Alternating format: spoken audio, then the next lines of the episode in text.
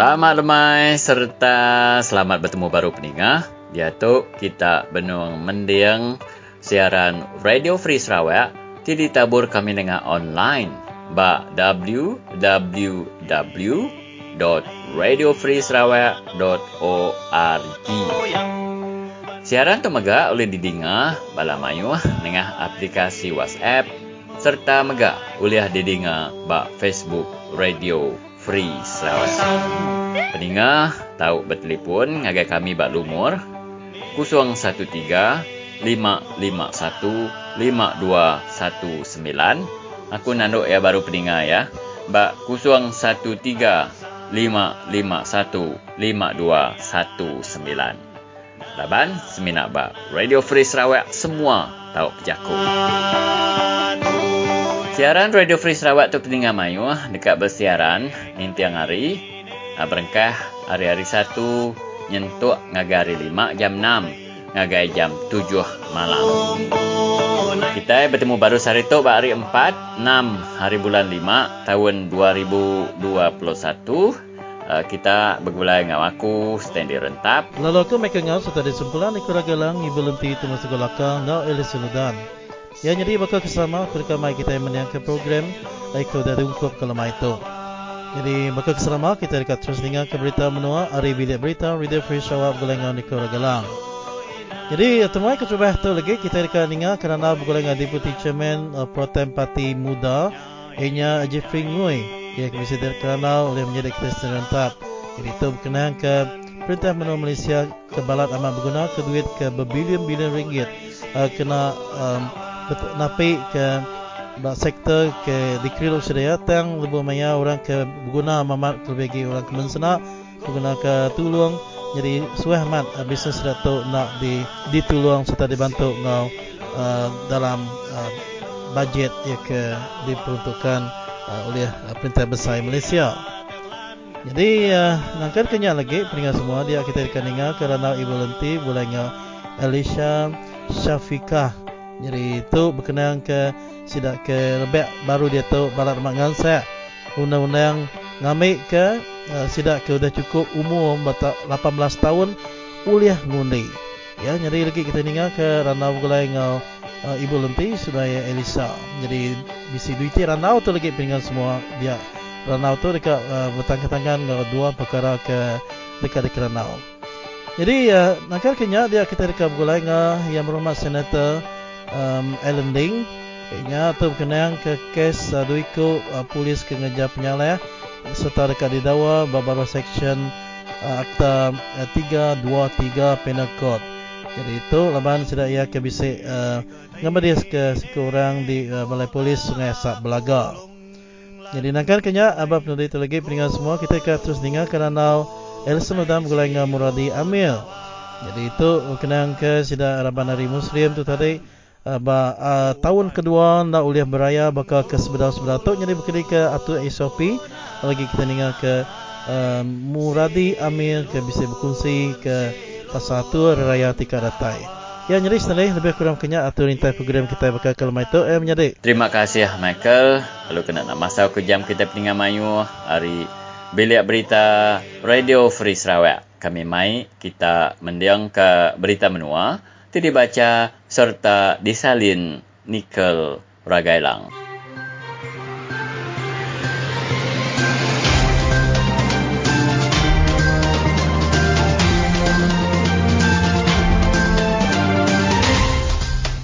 Terubah tu batang berita. Di Sarawak, bisik 419 orang baru ditetapkan ngidap ke COVID-19 kemarin. Pandalela Renong udah boleh medal emas bawa lomba Olimpik di Tokyo. Di Sarawak, bisi 419 orang baru ditetapkan hidap ke COVID-19 kemari. Bisi 367 orang baru udah gerai kemari, lalu dia tu agi bisi 6,300 orang benar berobat dalam hospital di Sarawak, lalu dua orang baru udah nadai kemari. Dia tu bisik 419 orang baru benuan depresi kelutur. Lalu 7,488 orang benuan di kuantin buat 103 itik palang kuantin di Sarawak. Bisik dua itu kluster baru, ianya kluster Tanjung Kibun di Pelilih Menua Sibu. Bok palan dua orang kapal, ngau kluster Jalan Sawit di Jakar di Pelilih Menua Serikai, nyak langkau warau, dua orang kerja ngagak Jalai Raya Pan Borneo Diau. Penerang itu dipansut ke Komiti Penyaga Penusah Menua Sarawak kemari. Di Melayu, ngau di Sabah, bisik 3,300 35 orang baru ditetap pengidap ke COVID-19 kemari. Bisik 2,304 orang baru sudah gerai kemari. Dia tu agi bisik 26,445 orang belum berubat dalam hospital. Ngau 328 orang berubat bawa ward ICU. Lalu 15 orang baru sudah nadai kemari. Penerang itu dipansur ke Kepala Opis Menteri Pengerai Malaysia, Tan Sri Datuk Dr. Nur Hisham Abdullah kemari. Pandalela Renong sudah boleh medal emas berlomba Olimpik di Tokyo, Jepun kemari. Pandalela ngalah ke Masyuri, hari Jepun, dia boleh medal perak. Lalu Sally McKay, hari Kanada, boleh medal kerajuk buat pekit terjun Final Diving World Cup 2021 kemari. Kaban di EP Sarawak, Julian Tan bersalah penemu Perintah Sarawak. Tinuduh Perintah Perikatan Harapan Puntan nemu ke pengawak tenaga hospital di Putrajaya, Kuching. Kaban PKL Sarawak, lawyer Abun Sui Anyit, madah kerayat dipilih menua belaga, ngansak perintah GPS ngemendar ke pelilih menua belaga dikalih ke nyadi bagi menua belaga. Semiul Mek Sigal Tabat sudah didawa ke buat Magistrate Court di Kuching. Ia dituduh ke besi ngemuan 2.96 kg dadah. Penyalah ia dekat depan siap nitih ke Seksyen 39B kurung 1 ngau Seksyen 39B kurung 2 Undang-Undang Dadah tahun 1952. Nanti sudah ditetap kesalah. Ia tahu dihukum gantung sampai mati. Tahu ke dihukum jil seumur hidup. Engkau disifat nak kurang hari 15 kali.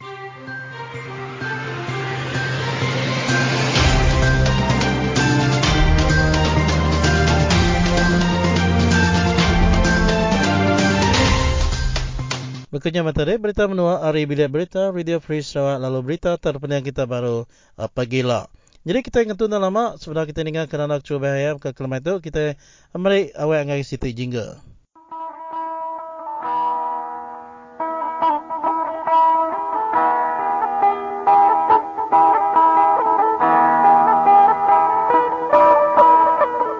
Ah, ni alai radio tu.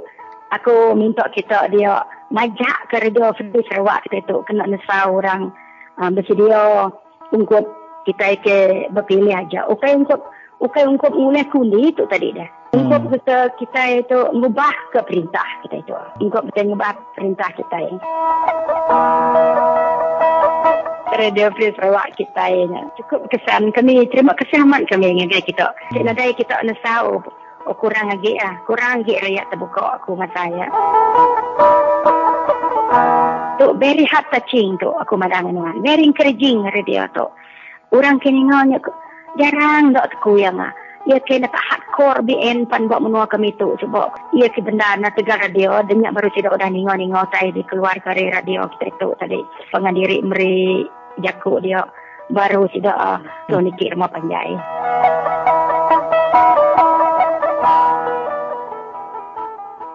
Salam sejahtera saudara, anda sedang mendengar siaran Radio Free Sarawak bersama dengan saya Stanley Rentap dan kali ini kami cuba uh, membawakan laporan eksklusif yang telah dilaporkan oleh Sarawak Report dan untuk kali ini kita bersama dengan seorang rakan dari Kuching iaitu saudara Jeffrey Ngui. Salam sejahtera Jeffrey.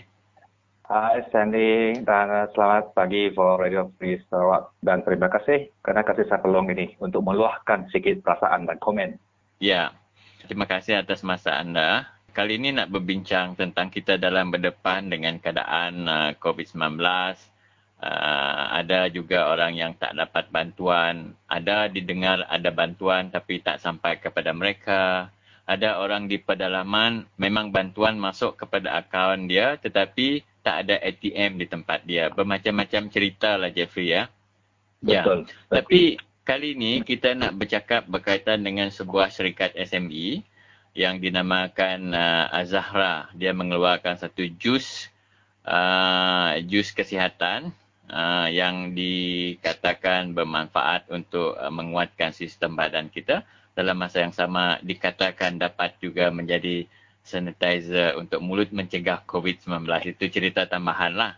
Uh, tetapi ya, tentu saudara Jeffrey juga membaca surat report apa yang boleh anda uh, kongsikan dengan pendengar kita kerana maklumat yang kita dapat syarikat ini dimiliki oleh Said Hamzah iaitu uh, setiausaha politik kepada uh, Menteri Pembangunan Usahawan iaitu Datuk Seri Wan Junadi Tengku Jafar dan syarikat ini dikendalikan oleh isteri beliau Nur Zazlin binti Abusman. Uh, jadi apa yang boleh anda kongsikan daripada dana sebesar 338,950 uh, yang diberikan kepada pasangan ini untuk uh, membina uh, produk uh, Azhara produk ni, Jeffrey. Okay, thank you Stanley. Actually, apa yang telah dibongkar tu uh, is uh, cara mereka yang yang yang dilakukan sejak I think berdekat-dekat since era BN sudah. Yeah. So ini ini adalah cara untuk mereka yang faham selok belok macam mana mau apply fund dana, mm-hmm. macam mana mau dapatkan grant secara mudah. Yeah. Jikalau mereka ada ada orang dalam ada orang dalam, dalam yeah. Hmm. Yes, dalam kementerian tu. So kalau mereka ada orang dalam dalam kementerian tu, it's very easy for them to attack their requirement. Yang penting untuk dapatkan grant, you need to know the requirement dulu. Apa yang akan anda harus lakukan, kertas kerja yang apa berkaitan, uh, syarat-syarat tu semua asalkan kamu pandai selok belok tu, hmm. you submit. Memang tidak ada orang lain yang akan compete dengan anda because hmm. this thing is not is not announced properly. Yeah. Kan? Yeah. Tidak, tidak, tidak bagi, bagi begitu SME ataupun micro enterprise yang tahu mengenai dana yang disediakan ini. Mm-hmm. Tapi segolongan yang berkepentingan tidak, yang close saja tahu. tahu. So they will get the fund before you. Uh, that's why kita ada ajaran ni. Ajaran produk memang for me is a is a is a gimmick uh, syarikat gimmick lah. Yeah. Untuk mendap- untuk mendapatkan grant yang begitu besar, mm-hmm. 300 lebih ribu dan akan dilanjutkan lagi uh, kemudian we don't know yet yeah. okay so memang adalah mereka kena deliver dia punya requirement berasaskan kertas kerja dia yeah. that's why you see dia ada jus bio jus bio tu adalah sanitizer untuk tekak dah Mm-mm. we have hand sanitizer oh kita yeah. sanitize tangan membasuh kuman Mm-mm. tapi tekak tu tiada so mereka keluarkan jus jus bio ni tapi ramuan dia adalah ramuan ramuan yang biasa-biasa saja macam halia honey, uh, semua yang Bawang berkaitan putih, dengan juga apple. Bawah, yes, it's a normal macam normal uh, supplement drink only. Mm-mm. So mereka mak, uh, marketkan dia dengan apa? Oh dia boleh uh, tolong hindari COVID ke? How they can help you to prevent COVID macam tu. So I think this one is a mis apa? Dia dia apa? Kasi misinformation lah. Ya. Ha, macam tu. Boleh kita sebut sikit uh, ditulis dalam sawat report uh, Syed Hamzah adalah setiausaha politik kepada menteri menteri dari Sarawak Datuk Seri Wan Yunadi Tengku Jafar Kementerian Pembangunan Usahawan dan Koperasi. Macam kita tak berapa selesa lah kalau macam saya, saya duduk ataupun jadi setiausaha politik kepada menteri ini dan dapat pula dana tenggeran 300 lebih ribu. Rasa macam tak selamat pula nak guna uh, dana tu kena macam terlalu dekat hubungan kita dengan bos kita dapat duit dari dari kementerian bos kita pula. Macam mana perasaan ya. you tentang perkara ni? Okey, tapi uh, kalau untuk orang biasa-biasa macam saya dan dengan kamu, ya. kita memang tidak memang takut. Kan siapa makan cili dia terasa pedas kan. So Betul. kalau kita ambil fund tu, we kenal we kenal menteri tu, kita pasti dia pakcik ke angka ke, kita akan takut dikecam. Ya. So we will avoid. Itulah dipanggilkan conflict of interest. Mm-mm. So everyone mesti akan avoid conflict of interest even though dalam kementerian kerajaan ke atau dalam dunia korporat. Yeah. Okay? Dan sektor ni memang secara apa I think from uh, uh, since BN era sampai sekarang GPS ke Perikatan Nasional ke mm. mereka memang memang tidak akan ambil apa ambil perhatian on that one conflict of interest dan mereka pun tidak kisah pun if you want to kecam me, you submit to SPRM ke, uh, macam mana report police ke, I don't mind. Ya. Macam tu. So itulah sikap mereka. Mereka sudah macam kebal. Kebal. Mm-mm. Berleluasa sudah. They don't care and don't, they don't afraid about being reported. Ya, tapi Ah. ini tak sihat untuk negara kita Jeff ah. Ke- Kerana kalau kita tertarik oh saya nak jadi sekpol, saya nak jadi kroni, saya nak jadi kawan kepada YB menteri kerana saya dapat faedah ini dan itu.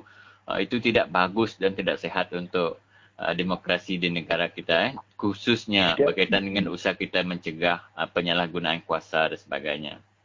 Ya, actually selain daripada tidak sehat kepada sistem negara kita, actually dia adalah satu macam penyelewengan kuasa sudah. Dan Mhm. dia ada konflik konflik kepentingan, unsur konflik kepentingan Ya. dalam tu. Uh, so this two is violated already. Dia Ya. sudah diviolated. So Ya. they should avoid this. Macam tu.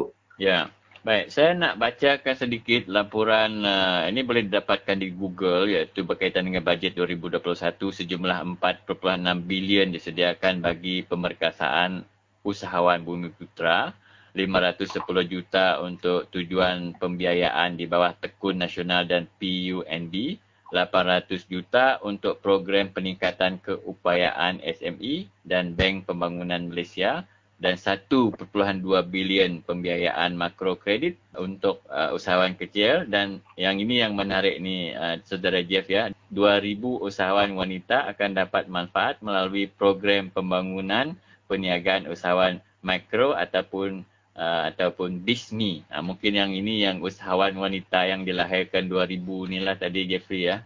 Kerana Mhm. isteri kepada Syed Hamzah ini, Nur Zazlin Abusman ni telah berjaya menghasilkan jus ini dipasarkan pada masa yang tepat di mana kita memerangi COVID tetapi uh, besar lagi wang pergi kepada mereka daripada pergi ke rakyat di bawah sana Jeffrey.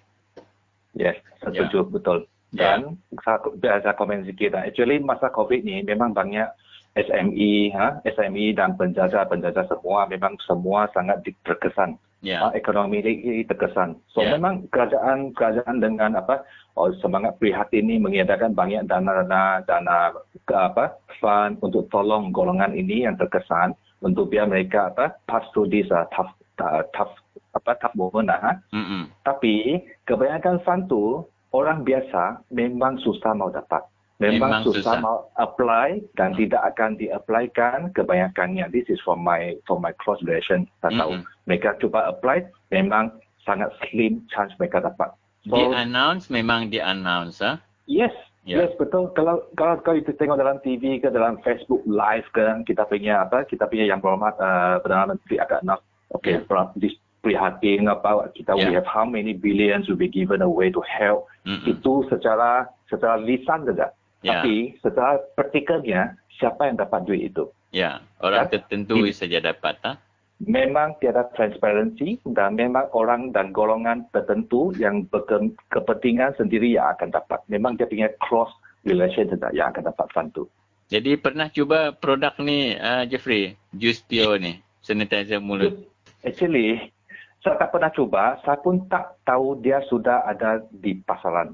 Aha. Dia tidak tidak begitu apa tidak begitu nampak exist dia. Alright. Right? So Mhm. actually just just Bio ni dia macam satu gimmick saja lah untuk untuk apa untuk to show inside the kertas kerja dan report Hmm. postmortem tu untuk kementerian ya saya ada, saya sudah ada produk ini. Ya. Dia dijual dengan se- RM99 kan.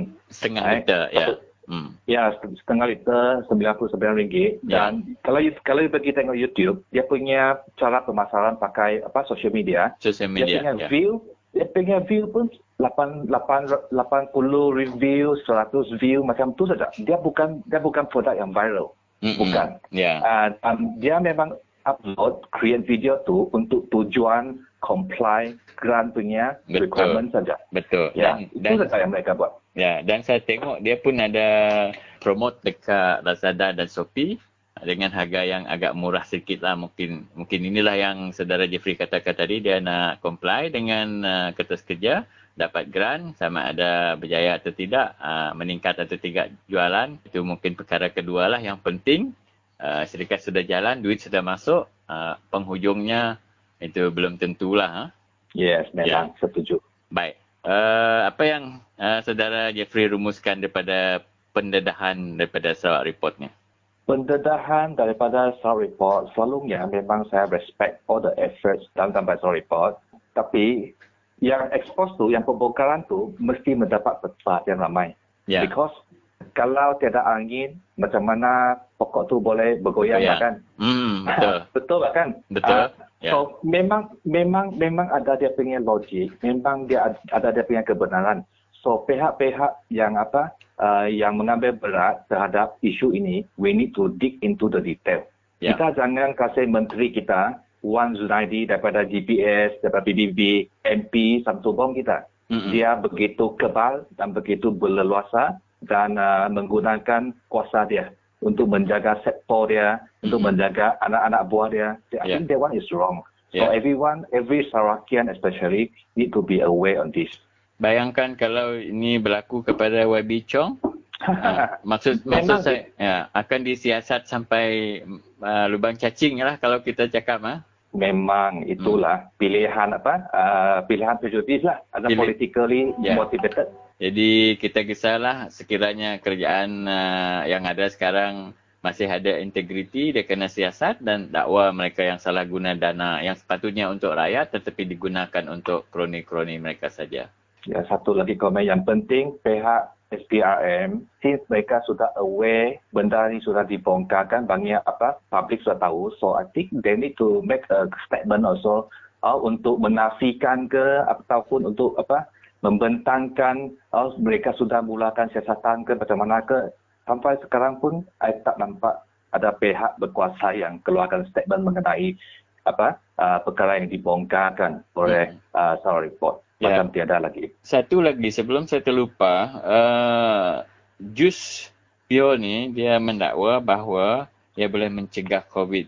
Uh, tetapi tentu ada uh, macam kita dengar sekarang pihak Kementerian Kesihatan dan juga pihak berkuasa tidak membenarkan mana-mana pihak atau sewenang-wenangnya mengeluarkan satu kenyataan yang tanpa apa tanpa bukti yang sahih bahawa ia benar-benar dapat mencegah COVID. Tetapi sekiranya kita mengatakan bahawa dengan minum minum minum air uh, suam ataupun air kosong pun boleh mencegah COVID pun uh, itu adalah satu yang salah kerana kita tak ada fakta yang jelas. Saya ingat ini produk ini pun sama juga terlibat dalam situasi yang sama. Ya. Memang jus pion ni dia creating uh, apa misleading punya info lah. Misleading itu.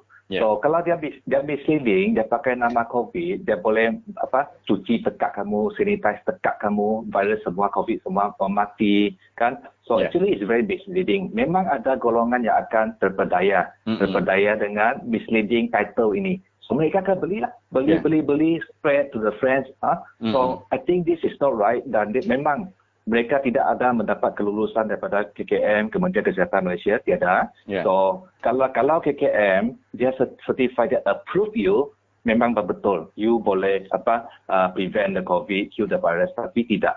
Dan dia pun telah I think already violate akta apa akta advertising. In Yeah. advertising world they cannot simply post anything yang terlalu misleading macam ni. Yeah. Itu salah. Terima kasih Jeff atas masa itu. Uh, mungkin kita tengok kerana Sarawak Report masih lagi uh, menyelidiki dan sentiasa membuat kajian. Mungkin ada uh, laporan susulan. Mungkin Jeff boleh komen sekali lagi. Uh, boleh, tidak masalah. Okey, terima kasih. Thank you, Stanley.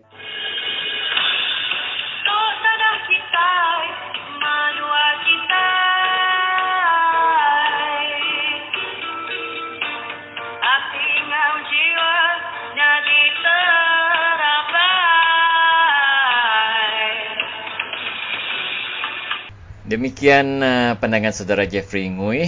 Uh, saudara Jeffrey kita ni merupakan timbalan pengerusi Protem Parti Muda atau dengan uh, nama penuhnya Malaysia United Democratic Alliance Muda.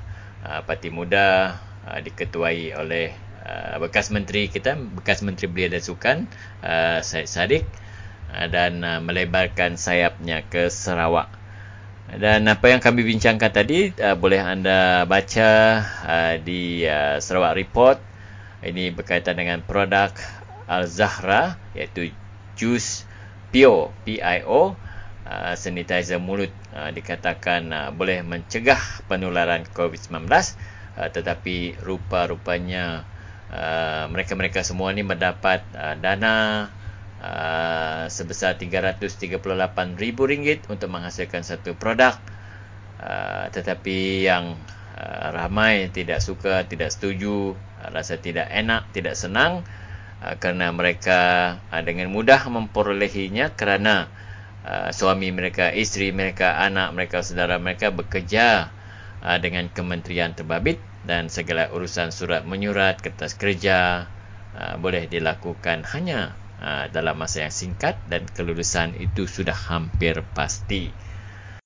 Hello, aku Iban. Nama aku Elvin Fernandez, Ari Sarawak. Penyalah rasuah. Tok ke makai suap, ukai semina digagak, ngena duit aja. Tang janji dekat merik kerja, pangkat tok ke nama-nama penyalah ke bisik di padah. Tau ke ditulis bak dalam akta SPRM. Nanti bisik medak ulah makai suap. Anang takung report ngagai SPRM. Ingat semua, makai suap ukai budaya kita Iban.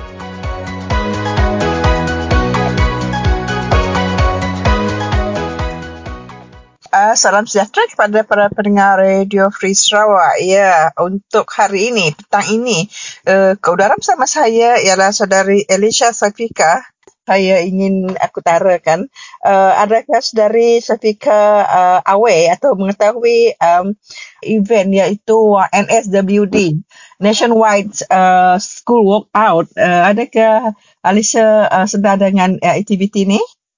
Ah ya, saya sedang um, men kira follow lah uh, tentang movement yang dilaksanakan ni. Um, tak silap saya, ia merupakan sebuah uh, gerakan solidariti kepada salah satu pelajar bernama Ain untuk mengutarakan bahawa kita perlu membuat kondisi di sekolah selamat di mana kita tidak dapat um, tenaga pelajar tidak melaksanakan perkara-perkara jijik seperti um, yang maklum kita tahu iaitu uh, period checking, period yeah. spot checking dan juga um, gangguan seksual.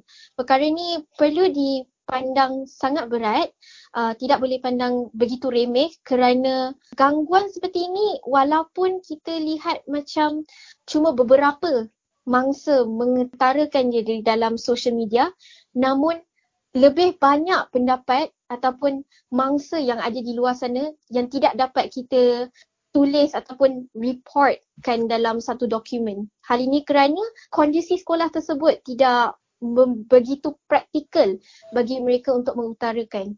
Orang merasa takut untuk beri buat aduan kerana apabila orang melakukan sesuatu aduan kebarangkalian untuk mereka diberhentikan sekolah mungkin tinggi ataupun dapat tindakan uh, tindakan disiplin pun juga tinggi. Uh-huh. Uh, itu um, hanya uh, Ain sudah berumur 17 tahun. Jadi apa pula mungkin ada juga berlaku uh, perkara sedemikian kepada yang lebih muda yang macam very uh, innocent. So apa apa pandangan uh, saudari Elisha? Um, bagi saya apa yang dilaksanakan oleh Ain, yeah. dia telah memberi, um, it sheds the light. Dia menunjukkan bahawa perkara ni bukan berlaku hanya kepada umur 17 tahun. Hmm. Ia boleh, malah ia boleh dilaksanakan kepada pelajar berumur 7 tahun. Yeah. Di sekolah rendah. Cuma perkara ini sebab dalam kepasti seorang umur tujuh tahun, mereka mungkin tidak tahu ataupun mereka rasa apa yang sebenarnya berlaku. Diorang tak tahu nak utarakan macam mana. Jadi mm-hmm. kalau diorang cakap dengan ibu bapa pun dengan komuniti tempat mereka memandang perkara itu remeh. Jadi apa yang kita laksanakan terutamanya solidariti dari segi the National School Walkout Day yeah. adalah untuk menunjukkan bahawa perkara ni wujud dan perlu dilaksanakan. Um, saya faham ada beberapa segelintir pendapat di luar sana uh, mengatakan bahawa perkara ni ataupun solidariti berbentuk ini adalah tidak uh, wajar kerana um, beberapa pendapat yang negatif lah.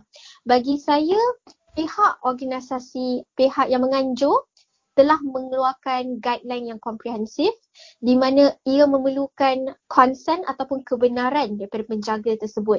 Jadi kalau penjaga adalah uh, kira memberi sign okey, maka laksana perkara tu boleh terlaksana dan kalau mereka rasa itu adalah kalau nak walk out of the school dia jadi terlalu berat ada juga opsi pilihan yang lain seperti memakai ribbon uh, dan sebagainya. Mm-hmm. Uh, even ini dah memandangkan di Sarawak kebanyakan sekolah ni uh, tutup. Hmm. So macam mana kalau mereka ingin juga uh, mengambil bahagian? Hmm. Bagi saya um, sebab saya duduknya di Johor, um, saya pun sebenarnya takut nak keluar daripada yeah. rumah.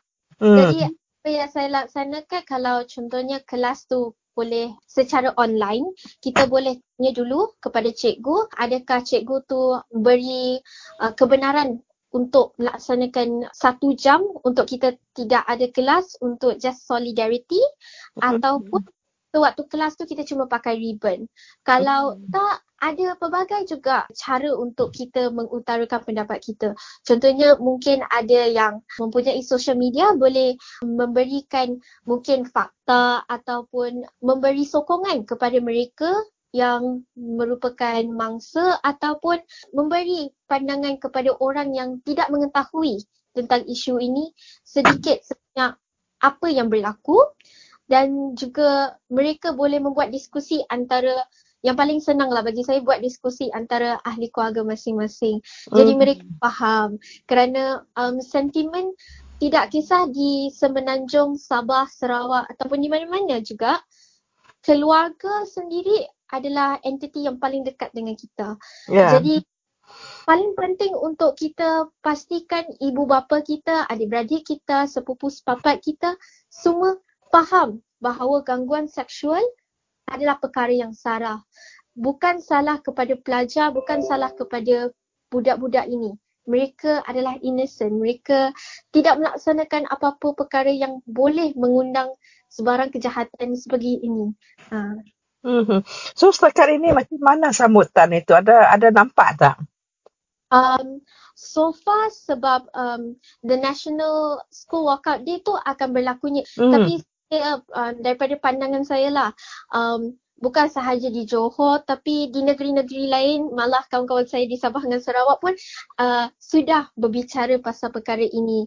Jadi mereka um, sama ada mereka akan bersolidariti dengan walkout uh, itu saya tak beberapa pasti hmm. tapi diorang akan melaksanakan da- dalam daya kapasiti yang boleh. Most likely akan berlakunya di dalam rumah je lah. Mungkin diorang tak keluar sebab semua takut kena COVID nanti. Ya. Ya. Uh, ya, para pendengar itu tadi pandangan daripada uh, Elisa Safika mengenai apa isu nationwide school walkout iaitu uh, solidarity menyokong adik Ain Husniza.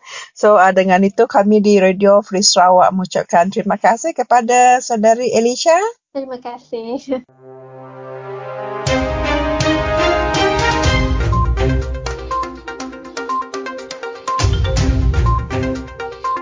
Salam sejahtera, selamat lemai, selamat uh, bertemu kembali saudara anda sedang mendengar siaran Radio Free Sarawak untuk hari ini edisi hari Kamis ya. Tak sedar saudara kita telah berada pada hari Kamis 6 hari bulan Mei 2021. Anda bersama dengan saya Stanley Rentap, rakan penyampai Michael Ngau, tidak ketinggalan juga Thomas Tegung Laka, Alison Ludan, Ibu Lenti uh, dan dari Bilik Berita Nickel Ragailang. Uh, barisan producer kita termasuklah bahagian penyelidikan kita. Terima kasih kepada semuanya yang telah menjalankan kerja dengan penuh cemerlang hari ini. Dan untuk hari ini apa berita yang menggembirakan anda? Anda boleh berkongsi dengan kami dengan menghubungi talian di 013 551 5219. Saya ulangi di 0135515219. Uh, bagi saya uh, berita yang uh, mengembirakan saya hari ini kerana semalam Ratu Terjun Negara Pandalila Rinong uh, berjaya membawa sinar kepada skuad terjun negara apabila meraih pingat emas acara 10 meter platform individu wanita di kejohanan terjun Piala Dunia FINA 2021. Ini berlaku semalam ya saudara, iaitu pada 5 Mei 2021. Atlet uh, kelahiran Sarawak Pandalila Rinong berusia 28 tahun mempamerkan terjunan bertenaga dan meyakinkan untuk mengungguli final yang berlangsung di Pusat Akuatik Tokyo, Jepun dengan mengumpul 355.70 mata selepas melengkapkan tujuh terjunan. Penerjun tuan rumah uh, Matsuri Arai mengumpul 342 mata untuk pingat perak manakala Kelly McKay dari Kanada meraih gangsa dengan 338.55 mata. Kejayaan meraih pingat emas itu menjadikan Pendalila satu-satunya atlet yang menyumbang pingat emas menyumbang pingat buat pasukan terjun negara yang menggalas cabaran ke Piala Dunia kali ini. Jadi uh, berita menarik yang mengembirakan kita semua. Uh, sekali lagi atlet dari Bumi Kenyalang, Pandalila Rinong mencipta kejutan, mencipta sejarah buat negara kita diharap uh, dapat uh, membawa pingat emas bagi negara pada saingan sukan Olimpik di masa yang akan datang. Baiklah itu antara berita yang dapat kami kongsikan uh, sebelum kita mendengar berita yang lebih panas dan lebih kontroversi lagi hanya di Radio Free Sarawak. Semua tahu berjakuk.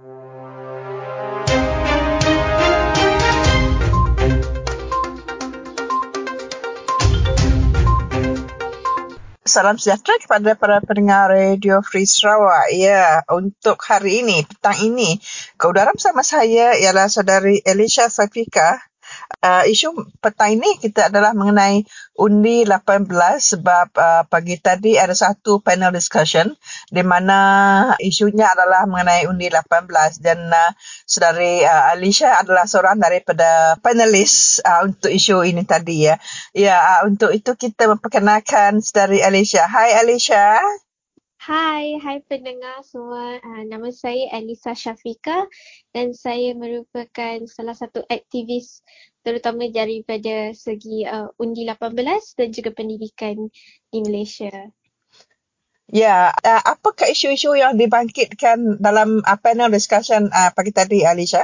Sudah tentu um, bertemakan undi 18. Um, ya. Pada diskusi tersebut telah um, melihat beberapa technicality dari segi undang-undang terhadap susulan gerakan kita ke mahkamah untuk file judicial review atas tindakan um, kerajaan melengahkan implementasi undi 18. Uh. Mm-hmm.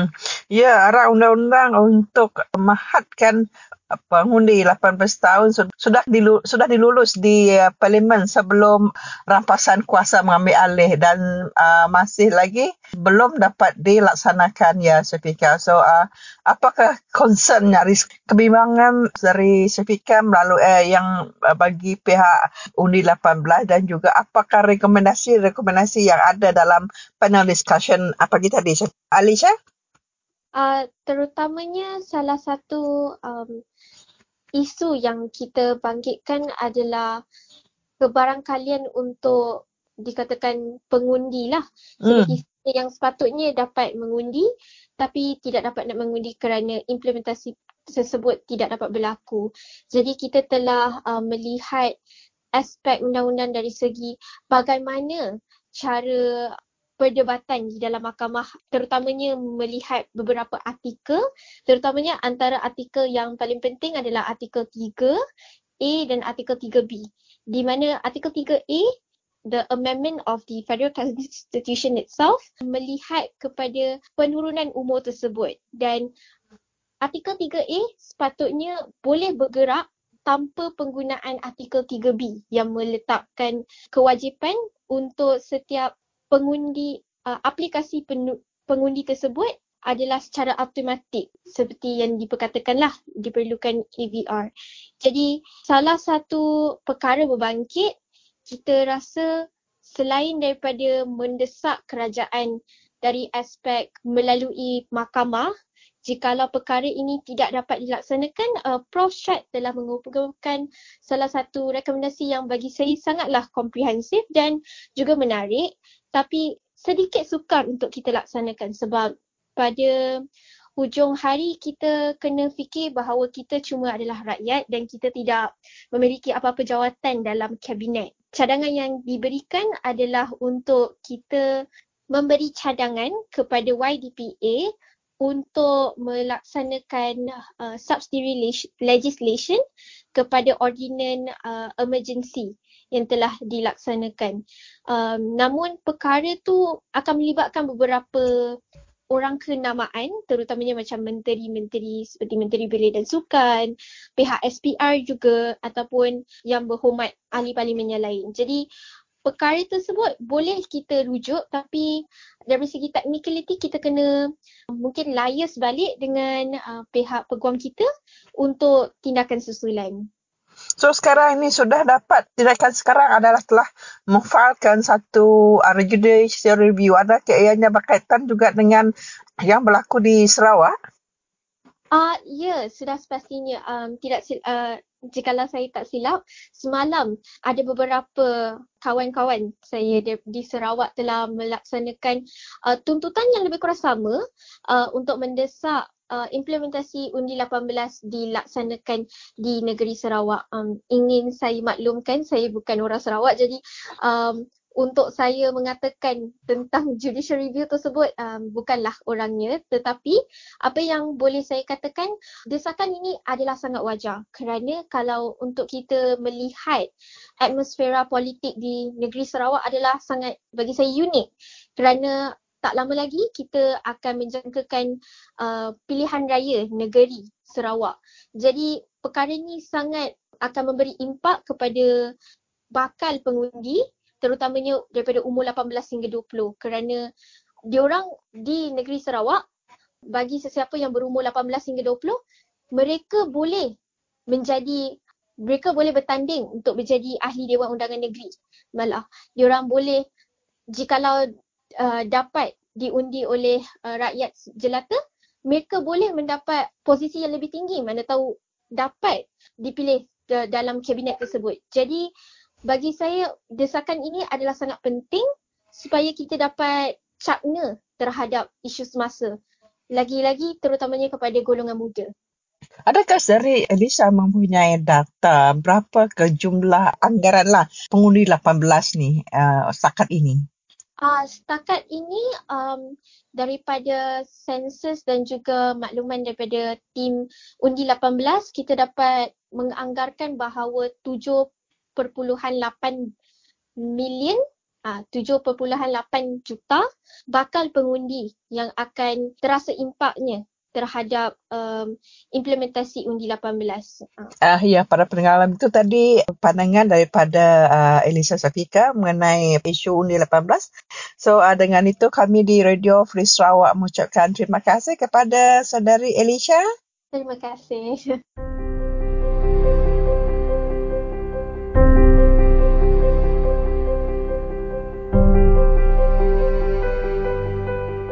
mana wakil-wakil rakyat sepatutnya bukan hanya berjumpa rakyat dengan musim pilihan raya apa semua sepatutnya mereka harus tanya kepada rakyat apa masalah apa keperluan mereka? Wakil rakyat harus ada keserasian bersama penduduk. Aku ini wakil rakyat dan kau ini adalah jabatan kerajaan. You have to respect me and then you have to do your own task. Bukan dengan cara begitu. Wakil rakyat adalah dia adalah wakil kepada rakyat. Harus ambil tahu ambil berat permasalahan rakyat terutamanya akan umpi.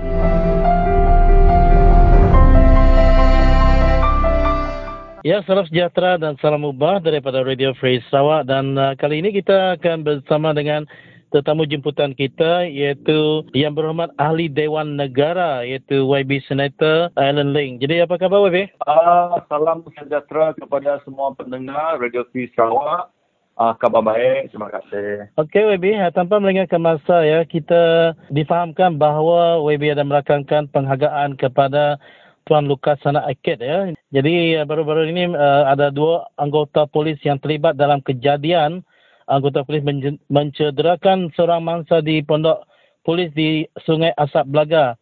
Jadi uh, mereka YB berkongsikan dengan kita apakah uh, kes kejadian ini dan uh, sekiranya mereka bersalah atas akta apakah yang mereka akan disabitkan? Uh, terima kasih atas soalan yang ditujukan kepada saya. Uh, pada bulan Mac, uh, saya Mhm. telah dihubungi oleh kakak kepada Mansa yang berusia 26-27 tahun dari Belaga.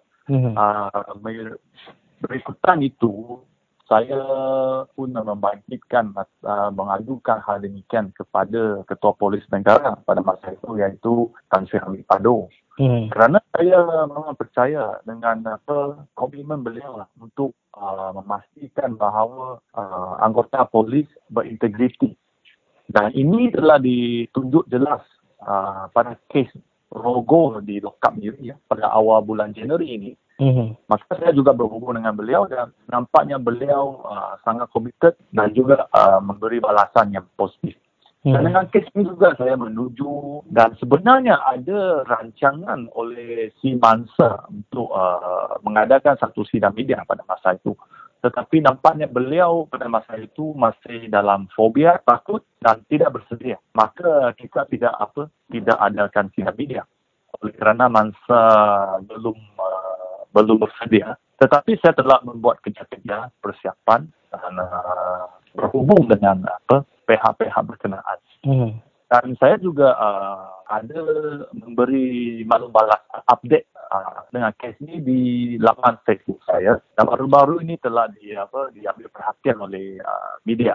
Baru-baru ini juga selepas uh, Kelak Cam diadakan di Bintulu, lepas itu saya nampak ada perkembangan yang positif. Ya. Mhm. Sebab kita pun risau, mungkin uh, pegawai penyiasat juga berasal dari Belaga iaitu stesen polis yang sama dengan anggota yang dikatakan terlibat dalam kes tersebut uh, dan tetapi saya telah desak supaya uh, pegawai penyiasat menjalankan tugasan beliau dengan adil. Dan Hmm. nampaknya uh, berkesan dan uh, kes ini uh, se- seperti yang dimaklumkan akan didakwa pada bulan Jun ini. Sebab di Belaga uh, kita tidak ada mahkamah yang tetap kita kena tunggu ada magistrate atau hakim ya, yang pergi ke sana mengikut giliran dan buat masa ini juga menghadapi sedikit kesulitan eh, untuk melintas uh, daerah. Ya. itu tetapi memang sudah ada satu balasan yang rasmi bahawa dua anggota yang terlibat akan didakwa di bawah kanun kesesaan seksyen 323. Uh, jadi uh, sekiranya mereka didakwa di bawah uh, kanun yang telah ditetapkan seperti yang WB katakan tadi, adakah uh, besar kemungkinan uh, dua anggota polis ini akan dilucutkan jawatan mereka sebagai anggota polis ataupun mereka terpaksa dihantar ke, ke uh, pos yang lain pula uh, WB? Sekiranya pendakwaan dimulakan terhadap uh, penjawat awam ataupun di dalam kes ini iaitu anggota polis, Mhm. maka uh, mereka dengan uh, secara otomatiknya akan di, dihentikan. Ya. Ha, dihentikan uh, daripada tugas. Mhm. Uh, tugas itu saja. Jadi uh, maksudnya YB sekarang ni tengah bersedialah untuk uh, menerima kes bagi mangsa yang telah dicederakan ini untuk dibawakan ke mahkamah pada bulan Jun. Memang dan pada pagi ini juga saya telah uh, berbalas kepada surat daripada SAC Lucas itu bertanya uh, berkenaan dengan uh, kes mahkamah berkenaan dengan tarikh. Nah, itulah saya dapat sedikit maklumat lah iaitu bulan Jun uh, berikutan dengan giliran hakim ataupun magistrat yang akan pergi ke Belaga uh, supaya keluarga Mansa ini boleh melantik seorang peguam pemerhati dalam kes pendakwaan tersebut. Hmm. untuk makluman pendengar-pendengar, memang yang tertuduh itu, dia berhak untuk mengambil peguam untuk membela diri. Ya. Itu bawah undang-undang. Tetapi bagi si mansa dalam sesuatu kes, mereka sebagai mansa, sebagai pengadu juga berhak untuk melantik, ah, kita katakan, peguam permahati. Dalam bahasa Inggeris, whole watching brief untuk turut terlibat dan uh, untuk melihat dan memastikan bahawa berbicaraan itu dijalankan dengan adil dan lancar dan selalu berhubung dengan pihak pendakwaan iaitu Timbalan Pendakwa Raya. Uh, untuk kita memberi dikatakan satu monitoring terhadap kes tersebut supaya dia tidak uh, mungkin satu dua kali disebut di mahkamah lepas itu ada yang mungkin pengadu tidak dihubungi oleh pihak pendakwaan maka kes tersebut telah akan di uh, dibuang dan sebagainya. Ah, kita tidak mahu hal sedemikian berlaku. Oleh Ya. itu, ah, saya telah tulis surat dan memohon supaya kita dimaklumkan gelap terhadap tarik dan juga nombor rujukan kes itu.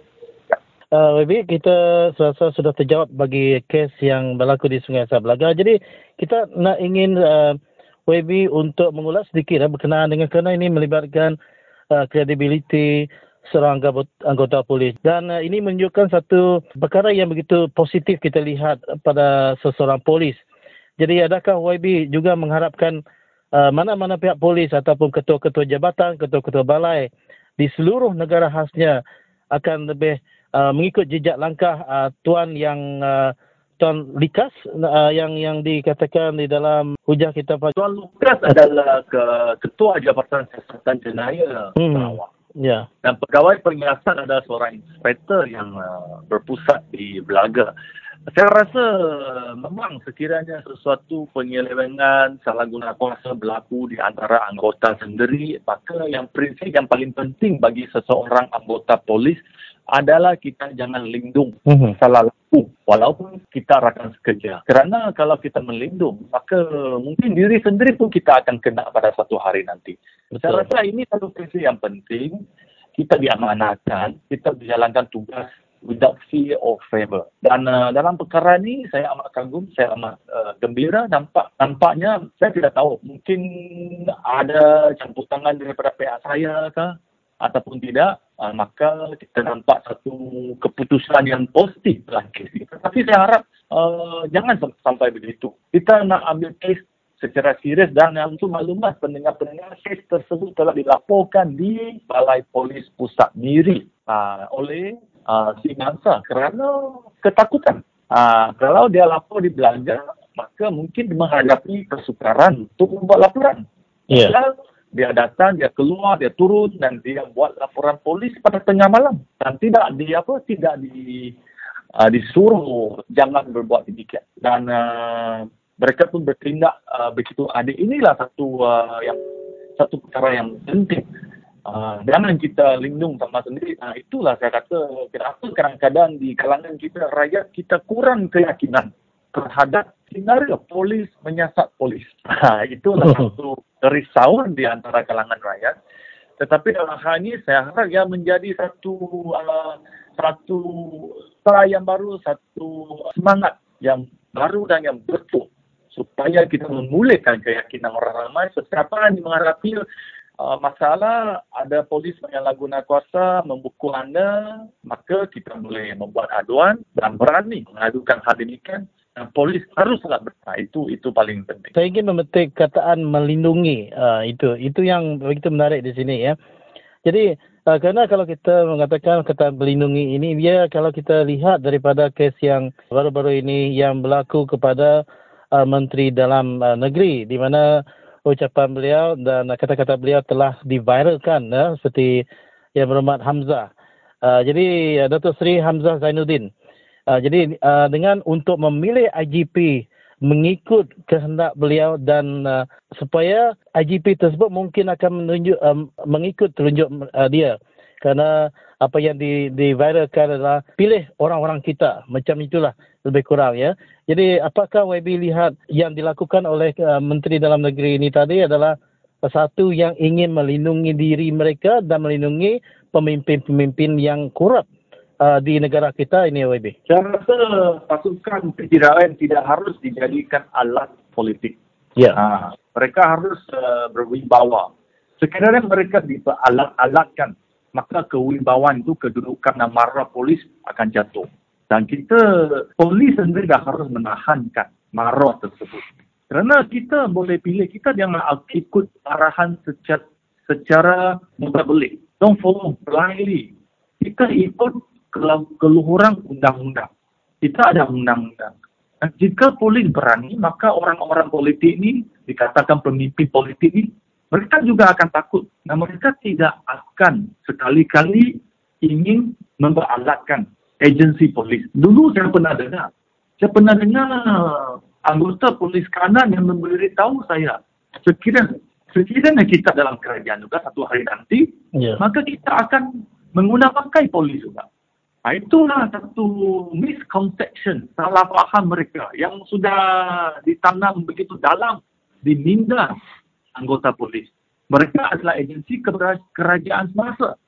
Itu tidak penting. Mereka adalah agensi menjaga kedaulatan, ketenteraman awam, keselamatan hartanah dan keselamatan peribadi dan masyarakat.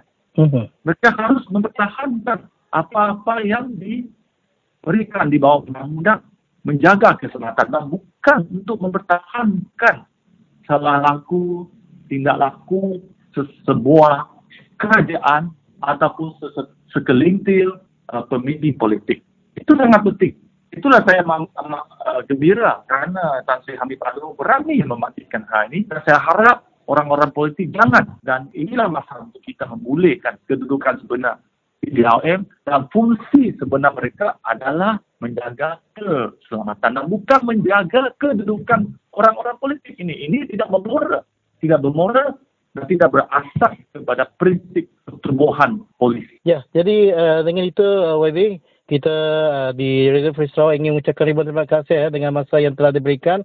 Dan uh, sebelum kita meletak ta- uh, talian kita kali ini, WB, apakah gesaan uh, yang berhormat uh, senator kepada pegawai-pegawai polis di sana, uh, terutamanya uh, mereka yang takut uh, untuk melakukan kejujuran tetapi sebaliknya menindas rakan mereka sendiri dan menindas masyarakat kerana mereka kebanyakan uh, anggota-anggota polis di luar sana telah pun dipolitikkan. Mungkin YB boleh meluangkan sedikit masa ini untuk sedikit hujah di sana. Saya ingin uh, menekankan di sini untuk maklumat semua, uh, saya akan memberi kredit kepada majoriti anggota polis yang bertanggungjawab yang menunaikan amanah dengan baik. Mereka berkorban menjaga hartanah kita. Kebanyakan mereka adalah anggota yang baik. Ya tetapi saya akan menentang atau membantu rakyat yang ditindas oleh sekelintir apa, anggota polis yang tidak berprinsip, yang bersekongkol dengan sesetengah pihak ataupun sindiket uh, untuk menjalankan aktiviti yang aktiviti yang tidak baik. Ini pasal integritas. So we give credit when credit is due saya juga selalu membancikan hak kebajikan anggota polis khususnya dari segi tempat kediaman mereka dari segi tempat uh, mereka bekerja pusat-pusat palai polis yang sangat buruk dan dari segi gaji-gaji mereka yang semua rendah. Itu hal kebajikan kita juga ingin mengambil berat. Tetapi pada masa yang sama sekiranya kita sudah ambil angkat sumpah menjadi seorang anggota polis penguat kuasa maka kita haruslah seperti yang dikatakan oleh Tan Sri berintegriti. Jangan kita bersekongkol ataupun dikatakan oleh masyarakat satu persepsi yang sangat-sangat buruk adalah uh, gangster yang berlesen. Uh, gangster yang berlesen ini tidak patut berlaku. Dan juga saya menyuruh rakyat supaya ada kesedaran dari segi undang-undang yang tinggi. Kesedaran at least you have awareness. Kita kena pastikan hak kita. Kita kena tahu, mengetahui hak kita sebagai seorang rakyat. Hak asasi kita. Dan kita jangan takut-takut. Kalau kita takut, maka mungkin kita diambil peluang ataupun dibuli. Ha? Dibuli. Kita kena tahu. Sekiranya pihak polis sekarang mereka tahu kita tahu hak asasi kita, maka mereka mungkin akan tidak begitu berani menyalahgunakan kuasa yang di tangan mereka. Kita juga nampak ada detainee orang yang ditahan, lepas itu dikeluarkan dari lockup meninggal dunia pada baru-baru ini.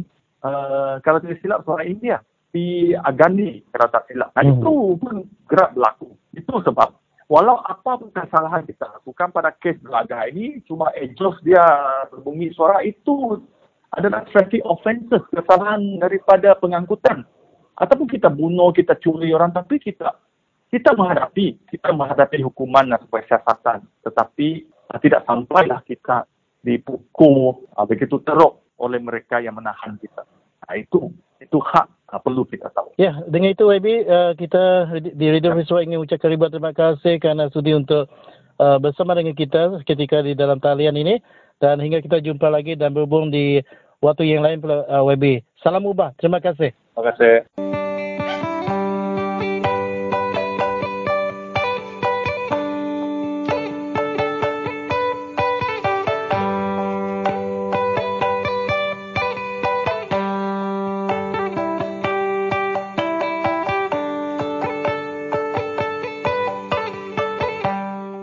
Saya harap kawan-kawan semua kaum beri ruang dan dengar Radio Free Sarawak.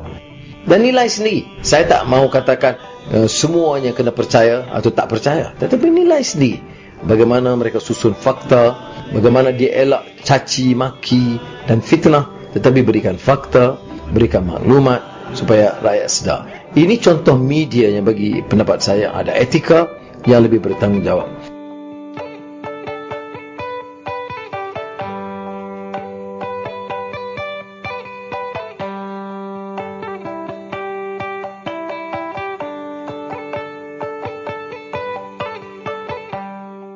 Perayaan Hari Raya Aidilfitri akan disambut tidak lama lagi oleh umat Islam di negara Malaysia. Jadi, tahun ini disebabkan oleh COVID-19, cara perayaan mungkin berbeza dari tahun-tahun yang sudah. Saya ada kesempatan untuk berbual dengan seorang kawan saya yang beragama Islam, Encik Moradi Ame, tentang perkara tersebut. Mari dengar perbualan saya dengan Encik Moradi Ame. Ya, saya dari Radio Free Sarawak ini nak tanya uh, tentang Hari Raya tahun ini. ni. Mana Okey. Adi akan uh, merayakan Hari Raya tahun ini? Ah, di Miri, saya akan mengadakan di Miri. Tidak balik lah. Tidak ada, tak boleh, tak boleh. Kena semua. Even my wife is uh, stranded di Kuala Lumpur, tak boleh balik. Kalau balik, kena 14 hari. Oh. Hari raya, tak boleh, tak boleh. Ah, even my kid, uh, dua orang, yang Akim dengan Ayu pun tak boleh balik. Jadi ada ada limitation lah tahun ini. Memang even uh, friend pun tak boleh melawat. Ini masalah dia. Oh. Tak boleh melawat. Yeah. It's good also for safety and, for safety purpose lah untuk menjaga kesihatan. Apa sebenarnya SOP yang sudah ditetapkan? Ah, SOP ditetapkan Ya. kalau macam sembahyang hari raya itu pun limited dia punya aktiviti. Hmm. Uh, anda jumlah orang di di masjid pun limited semualah. Kena everybody patuh. Kalau tidak masjid akan kena fine. Oh, macam tu. Oh, oh, masjid kena fine. Not only you. Masjid kena fine. Oh. Because they don't don't follow strictly. Sebab itu macam masjid luar pun they very careful. They takut. Uh, you have to bring in your tika sembahyang sendiri. Uh, uh, mask mesti pakai ke tidak? Tak boleh masuk. Tak boleh masuk. Oh. It's very strict. Very strict. Oh, Berapa orang boleh masuk satu kali? Ah, macam di masjid luar, dia ada macam antara before eh, orang sembahyang ini rapat-rapat kan. Ini ada Hmm. gap satu meter, satu meter. Satu Oh. meter. Oh. Antara tu, satu meter tu. Dia punya position pun macam uh, ubah, ubah, ubah dia punya tu lah. Macam tu lah, kena everybody have to be careful. Kena even orang masjid pun pernah kena juga. So they, these people have to be uh, careful. Ah. Mungkin wanita tidak payah pergi. dengan Ah, wanita pergi dia ada ada dia ada dia punya bilik sendiri dia ada Oh, sembahyang ada. dengan wanita uh, limited Ah. juga is limited also uh, everybody limited kena macam masjid uh, luar pernah kena masjid uh, di Pujuk pun pernah kena orang-orang jawatan Oh. kuasa masjid pernah kena juga pernah kena Pernah kena? uh, pernah kena they have to sanitize and close the masjid and uh, take a few days lah Macam mana SOP kunjung mengunjung ni? Ada ke ditetapkan? Ah, yes, uh, only close family only. Only close family. Tak ada boleh. Macam di Sarawak ni, they, we are given three days lah for close family only. Oh. Oh, tiga hari saja. Tiga, Tiga hari Lepas saja. itu tak boleh. Ah, ini Oh. daripada kerajaan Sarawak lah. Kerajaan Sarawak memang ada SOP. lah. Hmm. Jadi apa yang harus disediakan sebelum orang datang? Itu saudara, saudara-saudara dan kita sedia sanitizer je lah. Ah, Sanitizer. they come, uh, they, they come with the mask also macam biasa lah. We have to Ah. follow lah. Ah, even then pun tak berapa digalakkan, even relative ah. pun Oh, ya, among, among among among relative to me lah. Among relative pun kita tak, tak pun kita takut sebab we don't know where they come from. Ya. Betul tak? Hmm, ya betul betul. Ah, where they come from? Macam uh, uh, myself to go to Muka. Ah. I told my brother, Dr. Juniri, we better don't go. They are scared of us. We have to be to protect them also. Kita janganlah uh, datang juga. Yes, they, they worried also. They worried also. Ah, macam mana suhu badan? Dicek juga? Suhu badan macam di rumah mana ada kita dapat cek, mana ada kita ada menyediakan itu semua. Oh. Ah, okey. Macam di masjid memang memang ada semua benda tu. Ah, macam tu lah cikgu. Berapa orang boleh masuk sekali di? Ah, kalau di rumah dia Ya. ikut besar besar rumah. Macam Oh. ni rumah. Rumah kecil you tak boleh eh, banyak. Ah, macam ni kalau small house then it become very crowded. So tak follow SOP dah. Ya. Uh, ikut besar rumah lah. Hmm. Macam rumah macam mana lah. Kalau rumah besar, banglo, boleh lah. Macam 20 orang. Macam hmm. kecil. Adakah orang berkuasa akan berjalan masa itu? Menjalankan tugas ah, mereka? Yes, they said yes, yes. Oh. Uh, polis akan polis ataupun rela akan tengok macam mana kereta banyak ke. Dia akan serbu kita punya rumah. Uh, macam di, di, di Kuala Lumpur, dia tengok, dia tengok selepa banyak, dia akan masuk. Oh, so hati-hatilah. Hati-hati, hati-hati. Kena ini very sensitive lah. Ini, kita kena jaga Ustaz. Sometimes yeah. we have to respect lah. We have to follow lah. Ya, yeah, jaga diri, jaga orang lain kata ada orang. Yes, betul-betul lah juga. tak boleh sembarang lah. Hmm. Because we we don't know where where's the the the, the virus. Yeah. Salah juga. Ini cara baru menyambut hari raya lah ni. Ya, yeah, ya, yeah, no. This is second year. Kan last year saya celebrate di Kuala Lumpur. Oh, ya. Yeah. Oh, saya di Kuala Lumpur pun lepas hari raya, saya orang just take a photo dekat uh, KLCC garden di taman sana. Itu saja, we don't accept the visitors lah. Sama lah di second year lah. Uh, contoh lah. Uh, yalah, we, we have to, the timing ini memang macam ni, we have to follow lah. Jadi sebab uh. satu minggu lagi untuk hari raya, saya bagi pihak Radio Peri Sarawak mengucapkan selamat menyambut hari raya Aidilfitri. Ya, terima kasih. Moradi dengan keluarga. Ya, terima kasih Cikgu. Terima kasih. Uh, terima kasih. Kerana sudi ya, berbuat dengan saya. Ya, ya, terima kasih. Jaga diri. Uh, ya, sama-sama, sama-sama. Okay, thank you very much. Okay, welcome. Hmm. Bye-bye. Yang kerana untuk kena kunjung ke program kita yang bakal kelemah itu dengan semua. Jadi terima kasih ngaki sukong kita ke seluruh ramai kami dan program Radio Free Sarawak. Jadi, bumpak kami laban seminat Radio Free Sarawak. Semua tak berjakup. Bye-bye.